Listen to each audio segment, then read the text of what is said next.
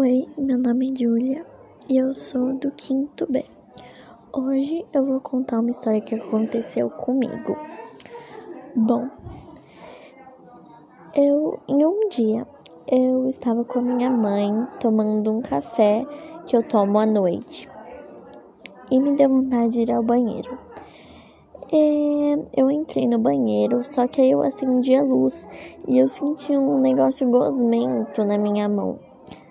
E quando eu fui ver uma lagartixa, eu comecei a gritar, gritar, gritar e subir no vaso. E ela também ficou assustada, né? A lagartixa. E minha mãe começou a gritar: Júlio, o que que foi? Júlio, o que que foi? E aí eu não, eu não conseguia nem responder, porque eu tinha muito medo de lagartixa.